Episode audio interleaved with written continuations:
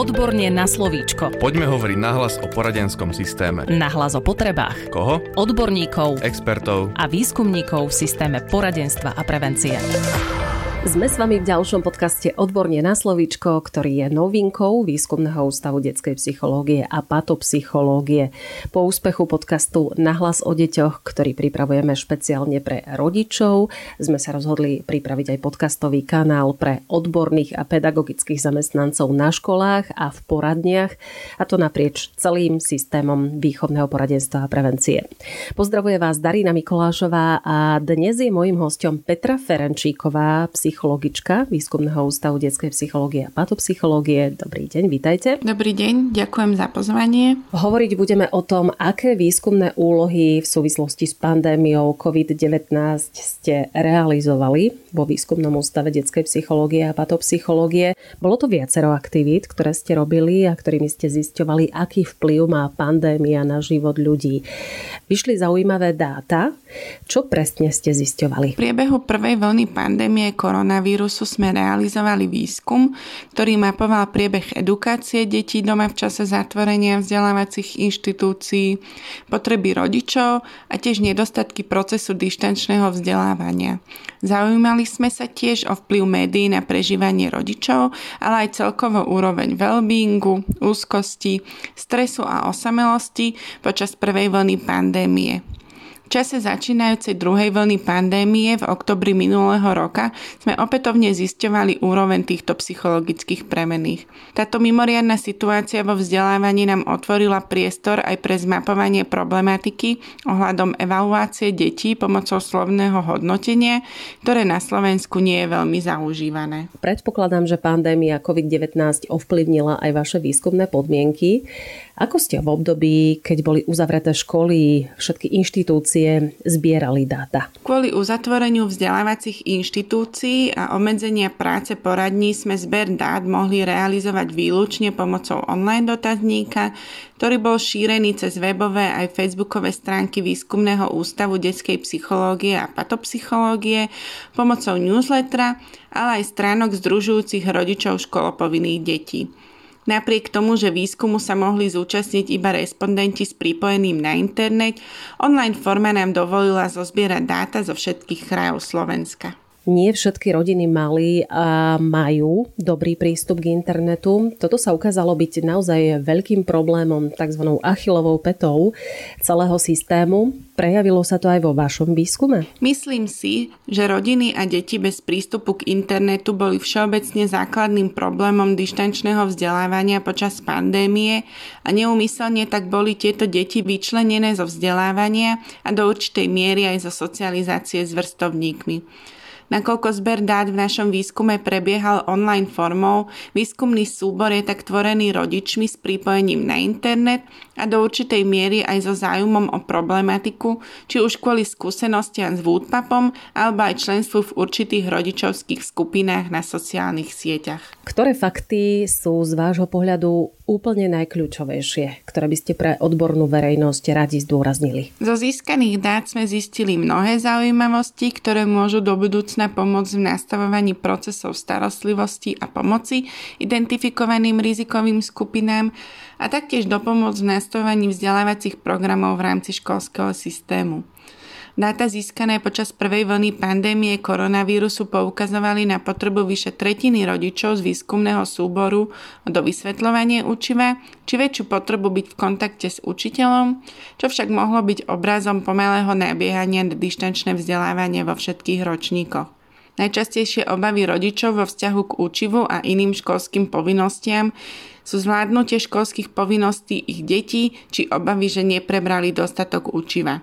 Naopak, deti mali obavy najmä z absencie sociálnych kontaktov a chýbali im spolužiaci a kamaráti. Zaujímavosťou bolo, že 20% rodičov sa necítilo byť dostatočne kompetentných pri vzdelávaní dieťaťa doma. Rodičia, ktorí sa cítia byť menej kompetentní pri vzdelávaní svojich detí, majú tendenciu aj intenzívnejšie prežívať obavy, že ich dieťa doma nezíska dostatočné vedomosti. Medzi rodičmi detí so špeciálnymi výchovno-vzdelávacími potrebami a rodičmi detí bez špeciálnych potrieb boli zistené rozdiely v plánovaní učebnej činnosti, nedostatku vybraných učebných pomôcok či potrebe podpory špecialistov a odborníkov porovnaní so zahraničnými štúdiami sa slovenské deti venovali školským povinnostiam doma o 1 až 2 hodiny denne viac ako deti zo zahraničia. Našim výskumom sme taktiež identifikovali rizikové skupiny z hľadiska ťažšieho prežívania pandémie. Medzi rodiny, u ktorých je riziko následkov pandémie koronavírusu väčšie, patria najmä rodiny s deťmi so špeciálnymi potrebami a tiež jednorodičovské rodiny. Tieto rodiny prežívali krízu v intenzívnejšej miere a preto by mali figurovať na popredných priečkach poskytovania intervencie a odbornej pomoci. Dôležitosť takéhoto kroku potvrdzujú aj zistenia, že vnímaný stres rodiča počas pandémie zvyšuje aj vnímaný stres samotného dieťaťa, čo môže viesť k zhoršeniu emocionálneho stavu dieťaťa a tiež ovplyvniť jeho správanie. Počas prvej aj začínajúcej druhej vlny pandémie sme zisťovali aj úrovne premených wellbeingu, úzkosti, vnímaného stresu a osamelosti. Ukázalo sa, že vyše 30% rodičov dosahovalo nízke úrovne osobnej pohody odporúčané na screening depresie a 22% respondentov dosiahlo skore úzkosti akceptované pre identifikáciu výskytu úzkostných symptómov. Štatisticky významný rozdiel pri porovnaní dvoch fáz pandémie bol zaznamenaný v prípade premenných well-being, úzkosť a emocionálna osamelosť, pričom počas druhej vlny pandémie došlo k ich zníženiu.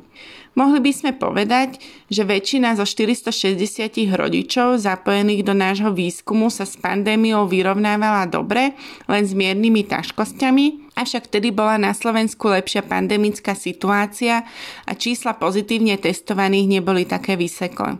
Nesmieme aj tak zabúdať na identifikované skupiny rodičov, ktorí prežívajú pandémiu ťažšie, objavili sa u nich aj nízke hodnoty wellbeingu a vysoké hodnoty pocitovanej úzkosti a distresu. Stále bojujeme s pandémiou, na Slovensku máme naďalej lockdown. Zaujíma ma, či v súvislosti s COVID-19 vidíte nejaké ďalšie oblasti alebo témy, ktoré by bolo potrebné riešiť ešte ďalším výskumom. Počas už takmer ročného trvania tejto mimoriadnej situácie na Slovensku sa objavili aj ďalšie oblasti, ktoré by bolo vhodné preskúmať a mohli by nám tak poskytnúť hĺbší vhľad do problematiky prežívania krízových situácií. Samozrejmosťou by mohlo byť pravidelné sledovanie zmien rôznych psychologických premených v čase v rôznych fázach reštriktívnych opatrení. Zaujímavé výsledky by sme tiež mohli získať sledovaním dopadu absencie sociálnych kontaktov na deti aj adolescentov, či dopad dištancného vzdelávania na prežívanie detí a ich motiváciu. Na čo by sa v ďalších výskumoch nemalo zabúdať sú špecifické skupiny, napríklad deti bez pripojenia k internetu a tiež vysokoškoláci, ktorí okrem prerušenia výučby boli vysťahovaní z internátov a bez možnosti brigády či iného zárobku. Ako vieme tieto vaše výsledky aplikovať do praxe? Ako som už spomínala, zistenia poukázali na rizikové skupiny, teda na jednorodičovské rodiny a rodičov s deťmi so špeciálnymi potrebami. Tu by sa mohla zvýšiť intenzita intervencií. Potrebné je tiež si uvedomiť, ako stres prežívaní rodičom negatívne vplýva na emocionálne prežívanie a aj správanie dieťaťa.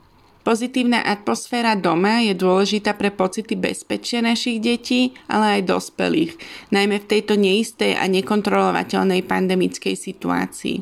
Odborní a pedagogickí zamestnanci by sa tak okrem bežných povinností vyplývajúcich z náplne ich práce mohli zamerať na psychické prežívanie celej rodiny, na podporu pocitov istoty a bezpečia, udržiavanie sociálnych kontaktov a pomoc pri vytváraní si nových rituálov v rodine, ktoré by dopomohli pri rozdelení si času medzi pracovné a školské povinnosti a čas strávený spoločne bez zvýšenej pociťovanej záťaže a tlaku. A ešte ma zaujíma, či sú výsledky týchto vašich výstupov verejne dostupné. Výstupy postupne publikujeme v odborných pedagogických a psychologických časopisoch a taktiež pripravujeme výstupnú správu o všetkých výsledkoch, ktorá bude neskôr zverejnená. O tom budeme určite informovať aj prostredníctvom stránky www.woodpap.sk, rovnako aj na Facebooku Výskumného ústavu detskej psychológie a patopsychológie.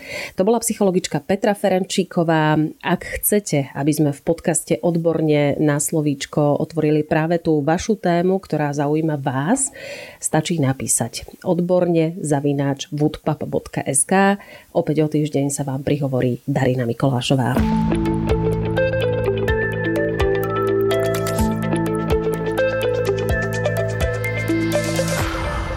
Podcast Odborne na slovíčko sa realizuje vďaka podpore z Európskeho sociálneho fondu a Európskeho fondu regionálneho rozvoja v rámci operačného programu Ľudské zdroje. Odborne na slovíčko.